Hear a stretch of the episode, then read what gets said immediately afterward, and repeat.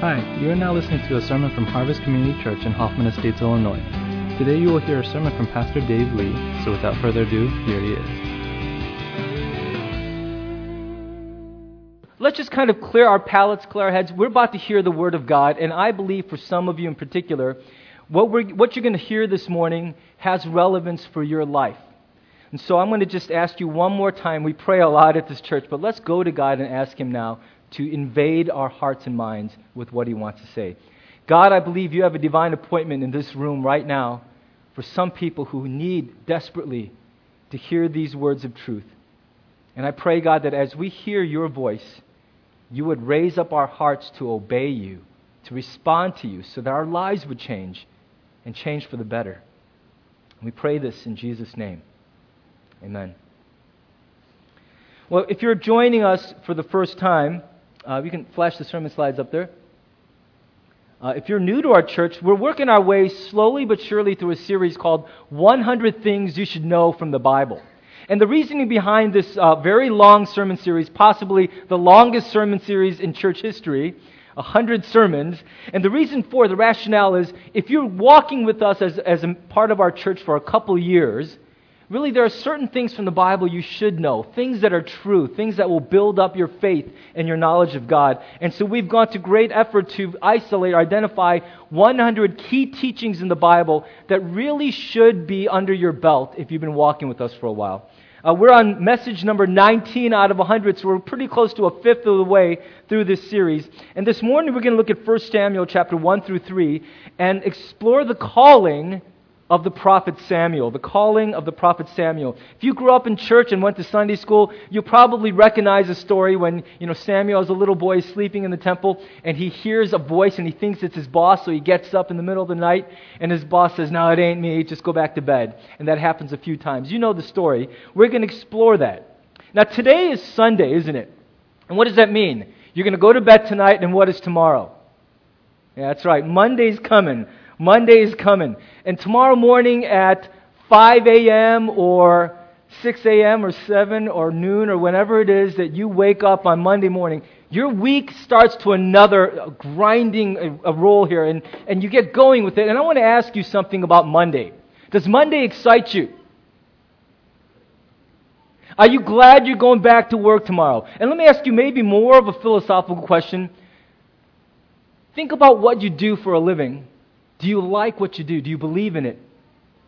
Do you enjoy it? Are you looking forward to work? Does it feel like work or does it feel like what you are and what you do has a, a real significance to you? Here's a, a, another question yet. Does what you do have real meaning in the bigger picture of the world? And if what you do tomorrow at work is what you'll still be doing when you're 65 years old and when your life is coming to that, that those retirement years and you're no longer able to decide to grow up and become something, you've already finished doing it. When you reach the age of 65, if this is still what you're doing, are you going to be okay with that? Are you going to be okay with that? Now, if at all those questions made you uncomfortable or you're a little bit ambivalent, you know, about what you do for your career and all that, um, maybe you're a little jealous then of some of those people in the world around you who seem to have this unshakable clarity about what they do. You know those annoying people who they're like, what I do for a living, I was born to do this. I was put on earth for this purpose. I love my job, and every day, I can't believe they pay me for this. I kind of feel like that, I'll, I'll be honest with you. So I'm one of the people who annoys you. Tough luck. Go into ministry you know, it's a really exciting life for me, and I really do. I, it's hard to believe I make money doing this. Don't stop paying me, but I'm just saying it's, it, it's really, really amazing. And maybe the idea that some people are out there who feel like what they do for a living is the whole reason they were put on the earth. Like there's a convergence of their life's purpose and their vocation, and maybe that makes you a little jealous or envious. And the question is, what about you? Do you want that? Do you want a kind of clarity? And I'm not suggesting that you are your job. Please don't misunderstand me. We are much more than just our jobs, but frankly, we spend a good 40 to 60 to 80 to 100 hours of our lives in activities revolving around our careers. That's a pretty big chunk of what you will be doing with your earthly life. if there isn't some deep sense of energizing purpose, a deep satisfaction in what you're doing, I would call that something of an existential crisis and something that can't just be ignored and blown off year after year after year. And so I want to explore through the calling of Samuel really um, how does a person who follows Jesus come to understand what God has called them to. Now, the word calling in church world is a bit of a tricky thing because normally when you think of the word calling, you think of vocational calling, like people who go into full time ministry. And when you ask someone like me or Pastor Matt or Pastor Frank, tell me the story of your calling, you better fasten your seatbelts and get some coffee because you're going to hear at least a good one hour. Well, I always ask you, do you want the short version or the long version? Right? Because we have a defined story about our calling, but what about the rest of the church? That word calling is confusing because in the church, we've got this division between the clergy and the laity. And the amazing thing is, even just from our neckwear, you could tell what category do you fit in? Which are you? Are you one of those people who's a minister or are you a non minister? But that's not a very helpful distinction to make if you really think about it, because I think it's true, it's a biblical truth, that God, who is sovereign, has extended a calling to everyone who hears his voice and who loves him. A calling to live our lives on purpose and with a purpose. Does that make sense to you? And that means if you are a follower of Jesus Christ this morning and you're just punching the clock and going to and from work without any sense of God's purpose or plan for you in that, if it's just to bring home a paycheck and you can't see beyond that to any greater purpose for your work, then God wants to say to you, there is more that is possible out there than just punching the clock and earning a living. There is so much more. And through the calling of Samuel, we're going to explore how the person in the pews, the person wearing the necktie and not the, not the priest's collar, can come to discern what their purpose and calling is in life as God has given it to them. And the first thing I want to point out here, the first point I want to make is study your history. Study your history. This is actually a photo of, of my family. Um, I don't know if this laser pointer works, but there I am right there. That's my brother, Dr. Steve. That's my mom, and that's my dad, looking all like he's in the 70s. It's ridiculous. And, and that's just from a family gathering. Um, I don't know if you guys know uh, one of the families that are kind of new to Harvest, um, Eugene and Annie, but I think that's Annie right there, too. Some of us grew up together. And uh, that's, that's a, a photo I, I throw up there because that's part of my personal history. That, that photo really wells up in me some nostalgic feelings, and I'm sure you've got a little shoebox in your house somewhere filled with photos like that that depict your own history. As the prophet who anointed the first two kings of Israel, the prophet Samuel was one of Israel's most important figures in all their history. So, what's interesting to me is as 1 Samuel opens up, the story of this great and prominent prophet begins with the story of his mother. Now, that's interesting, isn't it? Because his, his story really doesn't begin with his birth, but with circumstances in the generation before him. And, and so, if, if I could just quickly recap for you the story, Samuel's father, Elkanah, had two wives. I don't think that's a good thing. I don't recommend it at all. It causes lots and lots of problems, especially in the modern world. But here's the situation it doesn't expressly state in the Bible who he married first, but here's what I believe happened. He married one of his wives, Hannah, for love. And in an age where arranged marriages were the norm, it was rare for two people to genuinely love one another. And so Elkanah married Hannah because he loved her. But after marrying her, he found out that she was not able to give him children, and that weighed on his heart, not just because he wanted to have kids, but because in those days that meant that your property, your entire legacy wouldn't be handed down to anyone, it would be forfeited. And so it was of a pressing urgency that he should have a line of descent. And so he took another wife named Peninnah, most likely because, um, because she was able to bear children, and so he had two wives. But listen to this dysfunctional family situation. Here's Hannah, who is bitter because she can't have children, and there's this longing in her heart that she has no power to control. Everything in her as a woman screams, I want a baby. I need to feel what it is to bring a, life into the world, and she can't make that happen. And on top of that, the other wife is tormenting her mercilessly. Nah, nah, nah. You, know, she, you know, she's rubbing her belly, going, I can make babies and you can't. And it's just this wicked, merciless tormenting. I don't know why I'm talking into this thing. All right. so I have this. So that's the one wife, Hannah, who has, she's barren, but she has the love of her husband. On the flip side, here's the other wife, Penina. Very unusual name. Nobody names, everyone names a kid Hannah. I've never met a Penina. But there's this Penina, and her, her anguish is that she can produce all kinds of babies. Her, her offspring will inherit this man's wealth, and yet she knows that she doesn't have the love of her husband. She is just a womb on legs, and she knows it. That is all she is to this man, and it torments her. And I think that jealousy, that envy, the, unlo- that the longing she has for a man's love that's never really returned to her, drives her to be this wicked and vindictive, and she's tormenting Hannah. And so you can imagine the situation in which, into which Samuel is born. It's an extremely dysfunctional family situation. Are you with me? You got the picture so far. And it's in the midst of that, look at, look at what it says in the text. On the day when Elkanah sacrificed, he would give portions to Penina his wife and to all her sons and daughters. But to Hannah he gave a double portion because he loved her, though the Lord had closed up her womb. Once a year, the whole family, Elkanah would pack them up, they would get on a caravan of mules, and they would travel about 15 miles to the city of Shiloh where the, where, um, the temple was. And they would give this annual sacrifice called a peace offering, where they would slaughter an animal, give some portions to the priest, and then he would feed each member of the family some of that meat. And the whole purpose of the peace offering is to promote peace with God and peace with one another.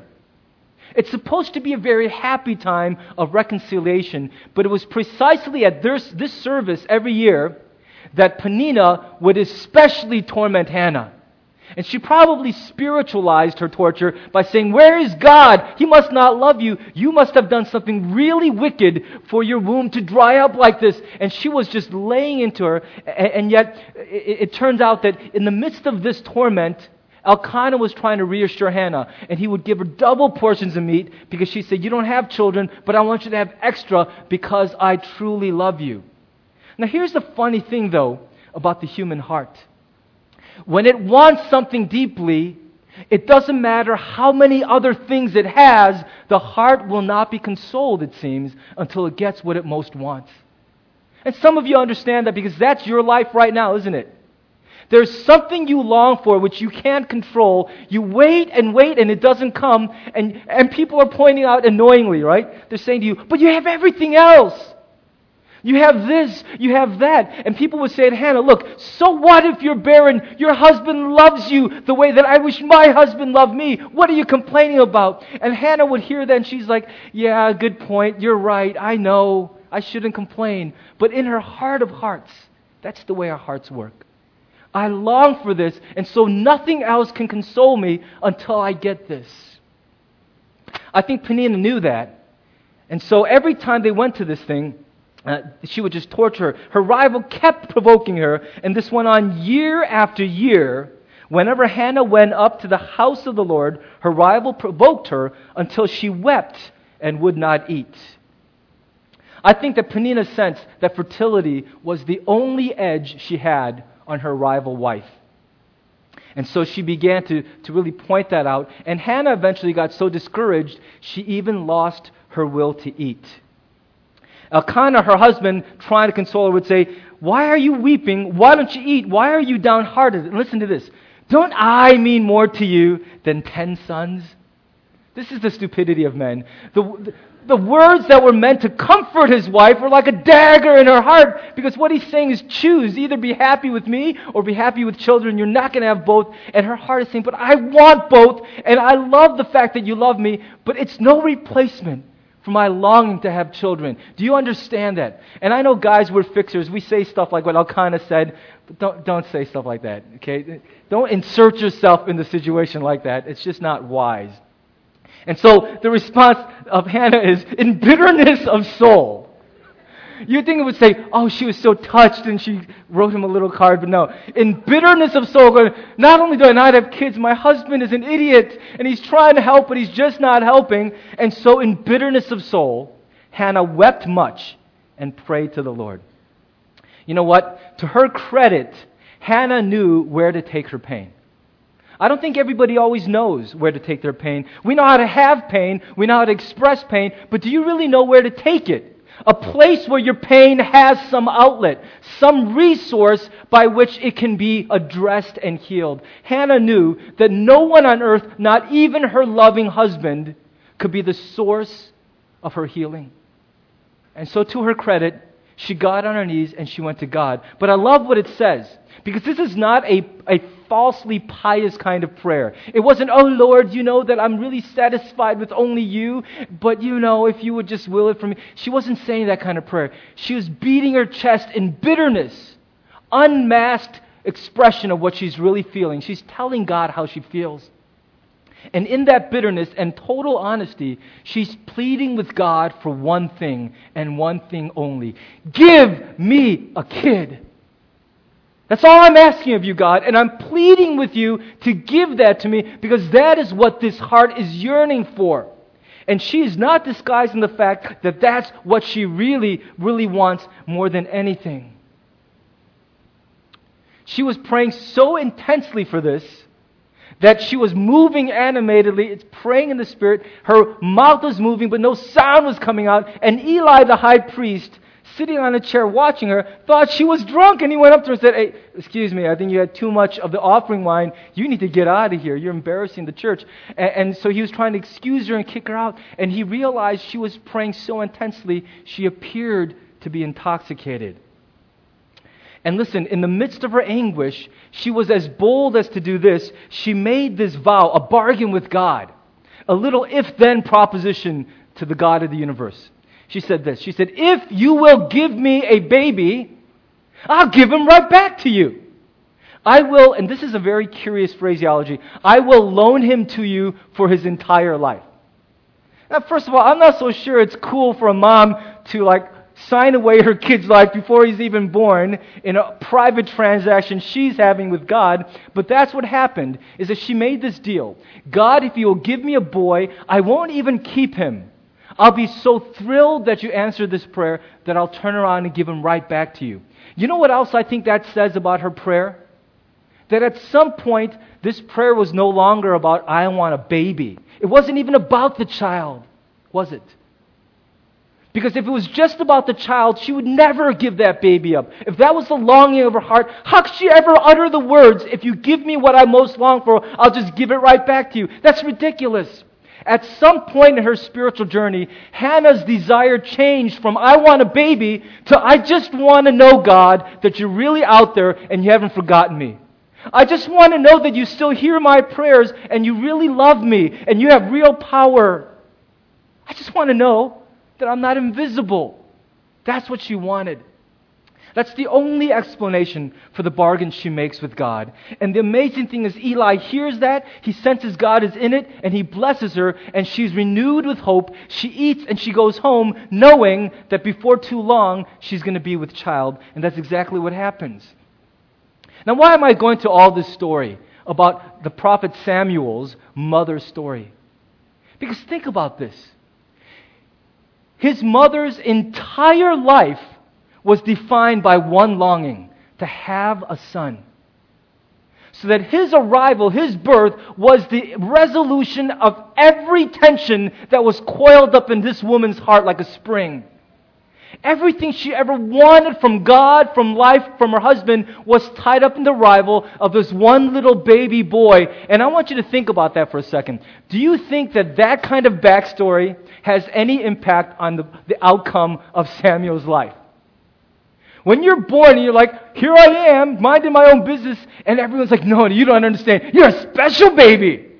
You're the answer to your mama's prayers. You are everything she's, and she just holds you and cuddles you and kisses you and she can't let go of you because you are everything to her. Do you think that has an effect on his life? Do you think that explains a few things about the kind of person he would become? Absolutely it does. Sometimes we try to understand our calling in a vacuum as if we have no history and my calling simply begins with I'm an adult with a degree. What should I do for a living? What should my life be about now that I decided to know God? But do you realize that, like Samuel, for most of us, our story begins before we were even born? Because we weren't born into nothing, we were born into a family, a real place with real people in space and time, with a real history and real issues. And some of you are like, preach it, because your family has real issues. Like Dr. Phil issues. You know what I'm talking about? Some of you are like, Dr. Phil's not enough. You need someone even more professional. And so think about this. Because if you're going to understand a, the better part of what God has planned for your life, it doesn't just begin with when you came on the scene, but there was a story that still affects you today that dates back to your parents and even their parents before them. Your personal history has more to do with your life today than you can possibly imagine. The promises your parents made to themselves and to God about your life are still affecting you. The blessings they prayed over you, the curses they incurred on you through their sin, which was never repented of. There are so many dynamics. Think about the choices you make, the prejudices you have, the bad habits, the good habits. The fact that some of you clip coupons and some of you waste your paycheck the week after you get it. Those things all trace back to your family of origin. And there is a story that is still writing itself, and you have no idea what a product of that story you still are today. And that's why if you're trying to understand your calling, then like Samuel, you got to kind of make sense of your present life by considering the heritage you came from. And if you've never done this in your adult life, can I just encourage you, if your parents are still alive on the earth, Call them, drive out to them, fly over to where they are, and spend a good, relaxed one week together with them, interviewing them. Ask them some questions like, Before I was born, tell me about your lives. What kind of home was I born into? Were you happily married? Were you guys having trouble? Did you love the Lord before I was born? Did you ever make promises to God about me? What, what did I represent when I was born? Was I an unexpected accident, an inconvenience, or the longing finally met? What was I to you? If you could control my life, mom and dad, what would you have wanted my life to become? What should I be doing for a living if I obeyed you perfectly? And as you hear those things, it'll start to come out that there is a story for you that began before you were born, and it still touches your life today. If you're a teenager or, or not yet an adult child and you're hearing my voice, make sure you begin talking to your parents at this early age because your family is going to control more of you than you'll ever admit. We have a lot of pride, don't we? We're like, whatever. My family, I, am better than my family. My family, I don't, I, I've gotten way past that. I've left them behind. I'm different than they were. Yeah, in some ways you are. But if you don't understand your past, you may never fully understand the shape and the calling to which God is drawing you forward. Are you with me? Here's another principle discern your times. Discern your times. You know, I've already said this once this morning that none of us is born into a vacuum. It's not like you just show up in an empty snow globe and begin filling it with stuff you like. You are born into a concrete, defined world. There is a reality all around you over which you have no control when you come into the world. I mean, there are people, I, there, were, there were people in human history born into an era where just diarrhea would kill you. Can you imagine that? And today in the United States of America, you're like, just get some Kaopectate and live, right? But there are people who were born where there was no, there was no choices, there was no communication, no technology. You were born into the 21st century. You were born into the information age. You were born into a setting where you don't have to do what your father did for a living. You were born into an age when women have unprecedented freedoms and rights, and it's still growing. You're born into a, a, you're, you're born into a world where in this culture today there's more racial equality than has ever before been seen in the history of human race. You were born into a context of reality that if you don't wake up and look around you, you will never really understand your calling if it's explored in a cave of isolation and introspection. What I'm trying to say is you cannot understand your calling by retreating to a quiet place where it's just you and God, shut out the world and go, what should I be about? What should I do with my life? Because God says, hey, listen, you're not alone on the planet. If you want to make sense of what you're supposed to do, one of the first steps is to consider the times in which you live and the reality of the world I put you in because there's a lot of explanation and billboards posted for you already. Guidance is everywhere if you would but open your eyes and attend to God. I think we're too self centered, though, and we expect that there is some tailor made message from my life that adds value to my experience and existence, but doesn't have anything to do with the world around me. And that's simply not true. The world you live in will often help drive you under the hands of a sovereign God to understand what you're supposed to do with your whole life. When Samuel was born, this is a statement that God makes of the times in Israel. Now, the sons of Eli, what this word? They were worthless men. Did you ever, did you ever meet worthless men in your life? Now, don't, don't point or jab anyone with your elbow, but did you ever meet a worthless man? And the word worthless here is not like he didn't have money, but it's, it's translated elsewhere as wicked. These guys are just so bad, they're of no use to anybody. Everywhere they go, they make things taste worse, smell worse, feel worse. Have you ever met someone like that? It's like if they just blipped out of existence, no one would miss them because they bring misery everywhere they go. These are not good men. They did not know the Lord. The problem is they weren't just driving taxis anonymously or something. They were the sons of the high priest of Israel, and they enjoyed positions of great influence and authority in the temple worship. By birth, they were priests in God's temple. But they were using that authority and influence for very wicked and selfish gain. The way it worked the peace offerings and other offerings was that people would bring animals and wheat and wine and stuff, and they would sacrifice it to God, and there was a protocol involved with this. For example, with a peace offering, you would take all the, the best pieces of meat and you would burn them to the Lord with the fat on them.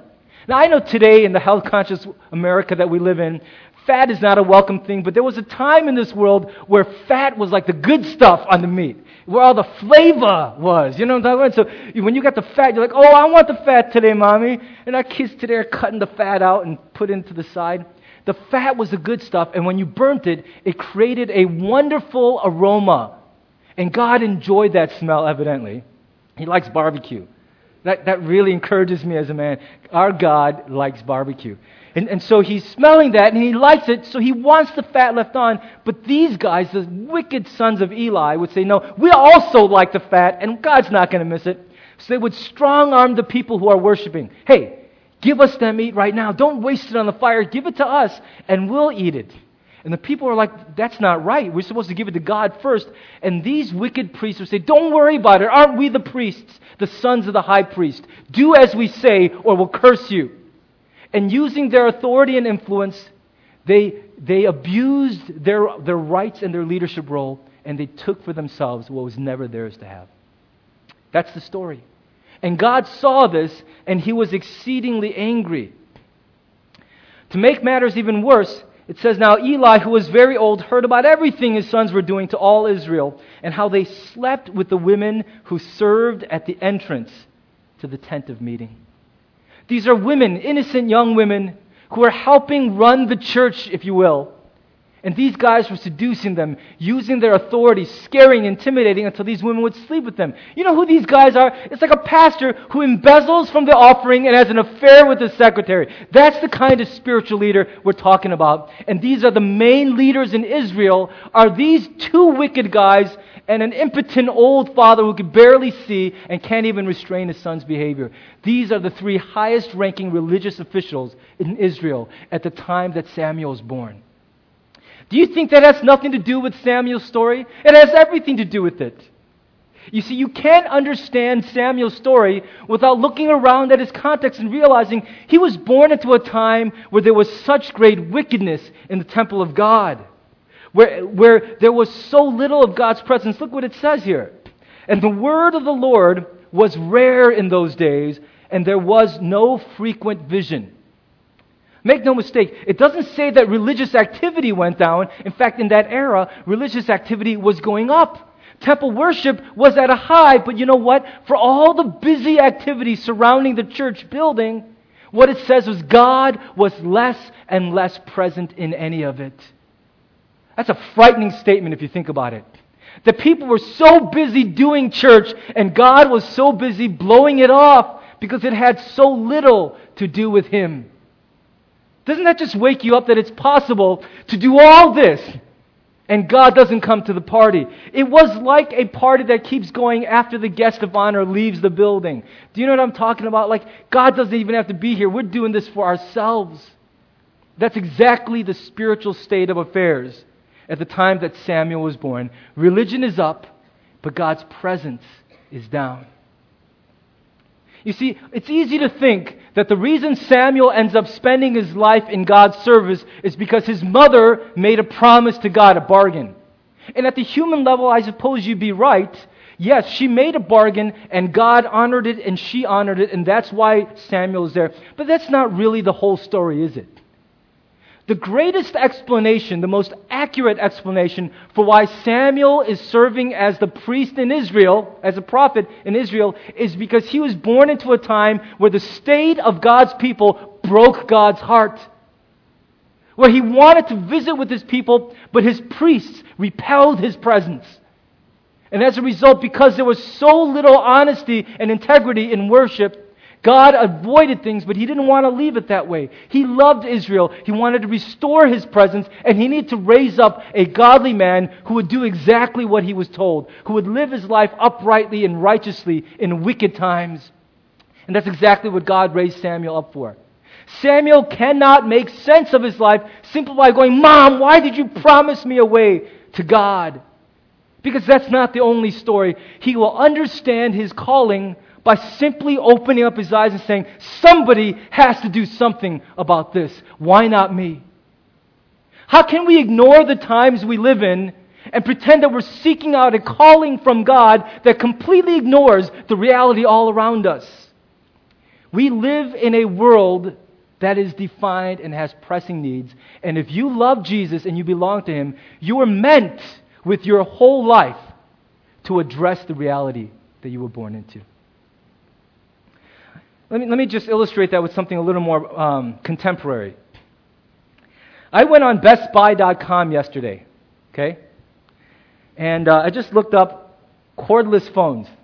I don't really use cordless phones that much. I have it's been a while since I really focused on a landline, but I just was thinking, I wonder if they even sell these things anymore at Best Buy. Do you realize as I went to bestbuy.com, I found 147 different models of cordless phone available for purchase on one website. Now, why am I bringing that up? So let me ask you a question. You were born into a world where you can buy 147 different kinds of cordless, outdated technology. Now, knowing that one simple fact, as you weigh your future options and think about what you should do with your life, do you suppose if you would yield your entire life to God, His most pressing, urgent call in your life would be listen, we need number 148. I want you to design cordless phones. 147 is not enough options. The American people need one more choice, and that genius lives in you. Make it happen. Here's another way of saying it. Do you think another model of cordless phone is what the world of your life, your reality, most desperately needs today. I'm not trying to poo poo on engineers. If that's what you're called to do is to make phones, make good ones, all right? Just get out there and make good ones. But what I'm saying is, as you look at the world around you, even one simple fact like that speaks volumes to what God, if He had His way in your life, unhindered, might do with you to respond to the world all around us.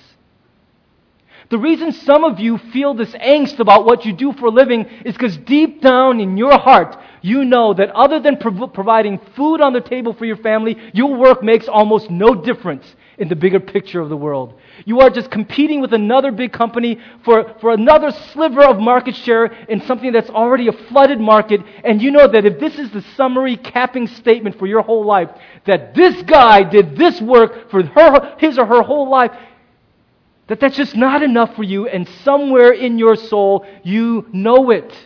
No one else has to tell you that. Your own choices have indicted your own spirit, that you've given yourself to something less than truly significant, and you, of all people, in those honest moments before God, sense it. I want to encourage you to think about what you're doing with your life in the light of the reality and the times in which we live. An era of unprecedented globalization, communication, and world travel is so much easier. There are diseases ravaging the world that we can do something about if we just reallocate resources. There's injustice happening all around, and we don't need any more lawyers suing McDonald's because the coffee was too hot that I spilled like an idiot on my own lap. We need people who stand for justice, not for winning lawsuits. Do you think that has any bearing on how God, who loves the world, might maybe use your life if you gave him permission to speak? What do you think? Do you think the world around us has anything to do with our calling? And let me give you one last principle. Take your next step. And I know that we are the church of next steps, but I think sometimes the most important step is just the very next one. The one that you know you're supposed to make that's been exceedingly hard to make. As they say, watch that first step. It's a doozy, right? It's a doozy.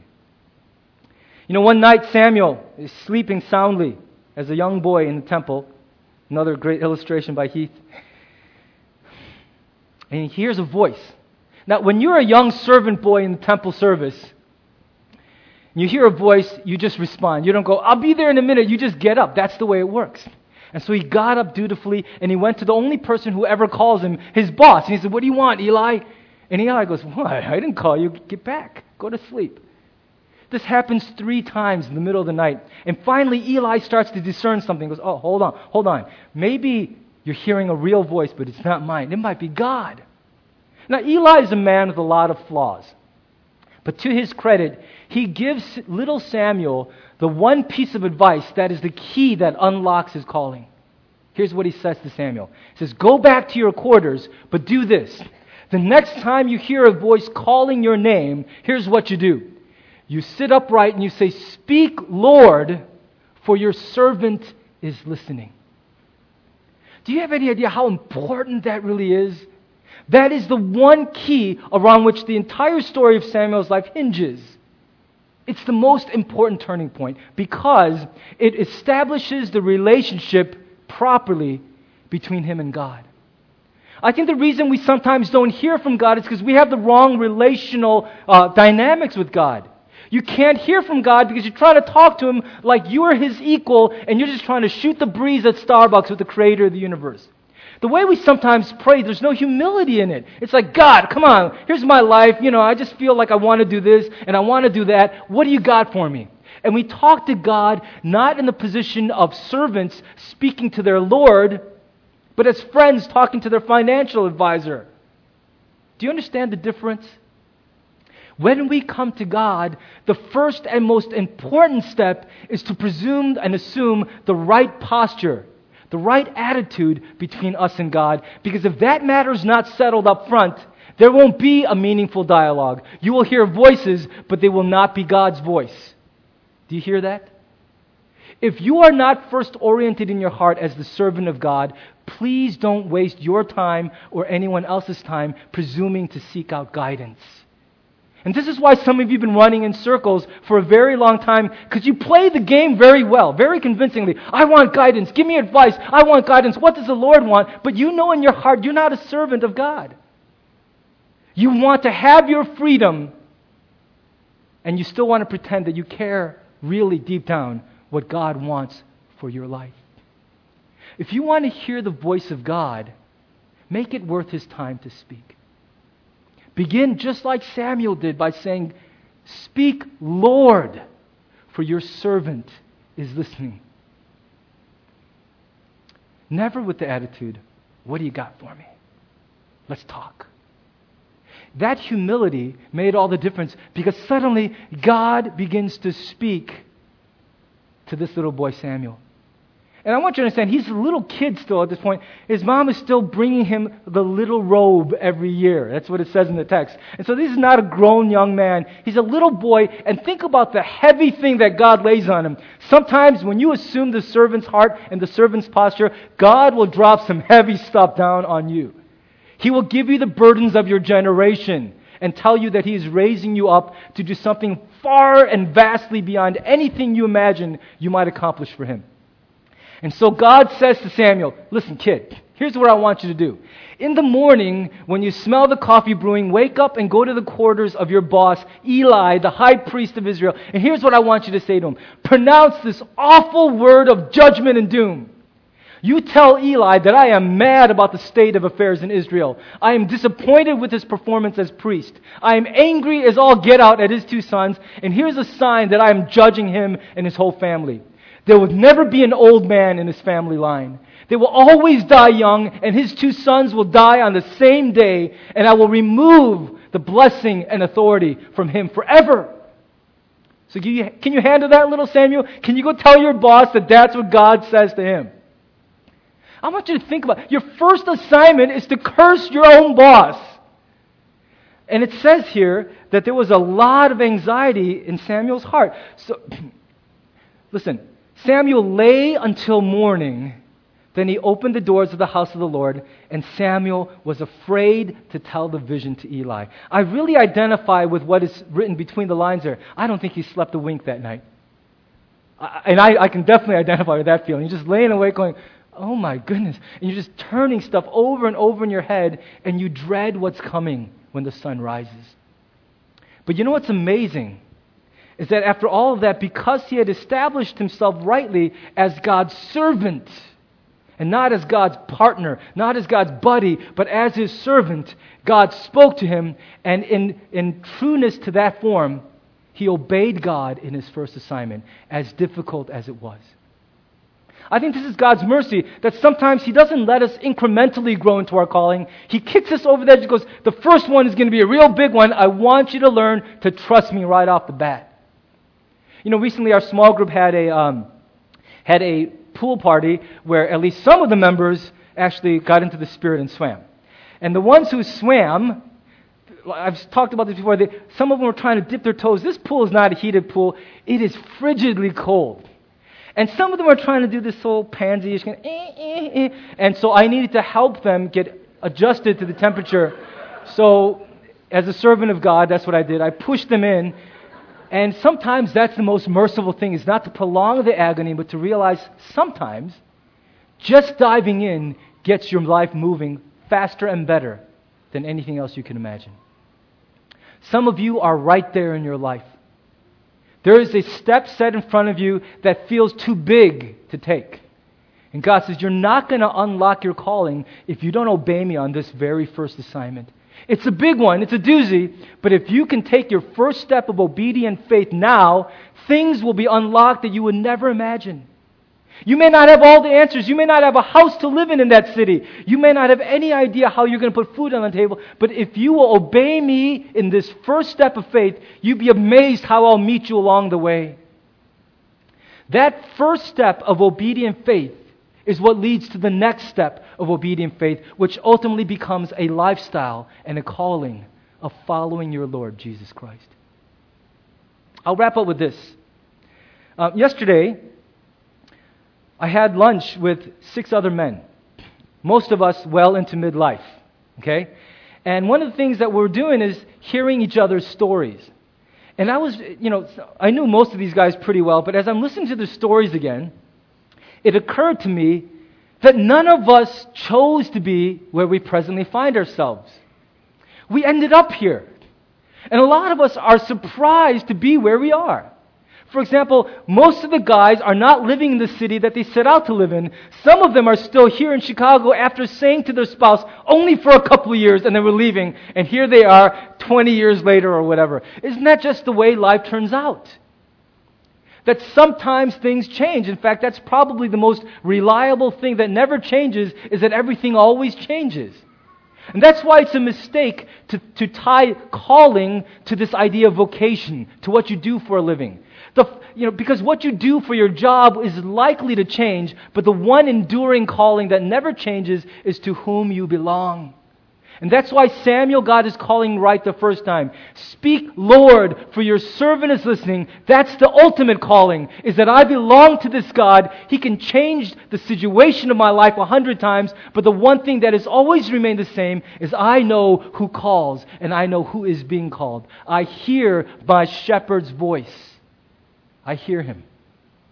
And as these seven men, all of us at the table, all leaders in the church are speaking.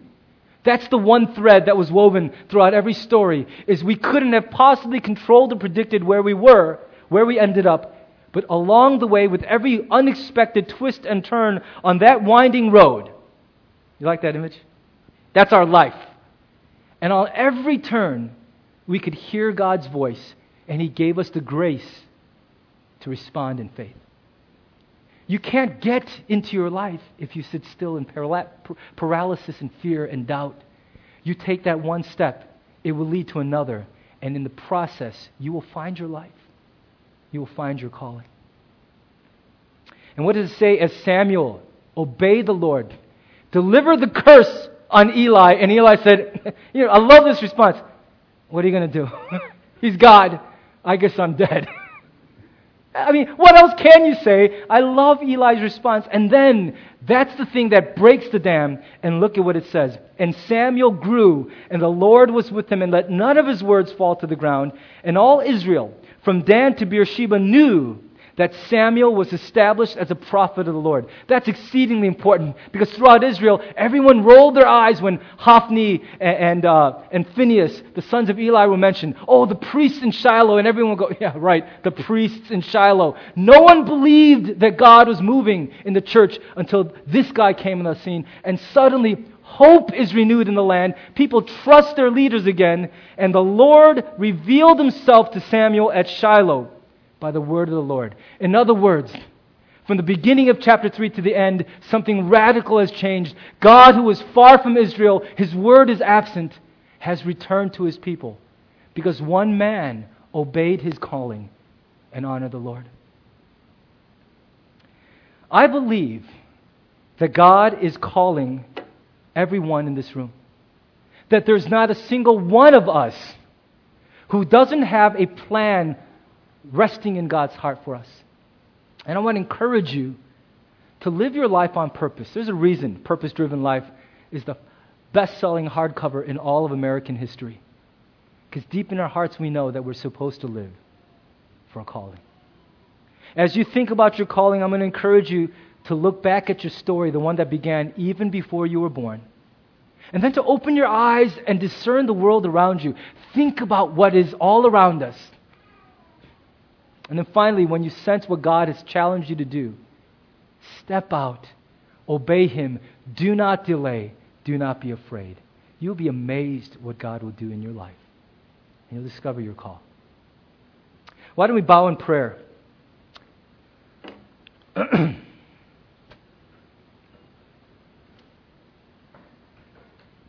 know, you've heard so many words this morning.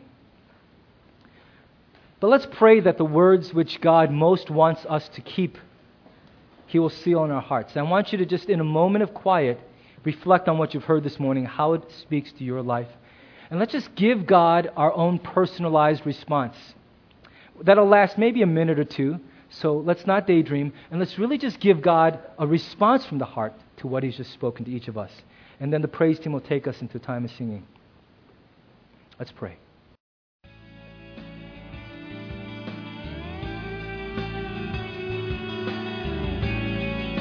Thanks for listening to the sermon from Harvest Community Church. If you would like more information or have any questions or comments, check out our website at harvest-community.org. Thanks for listening.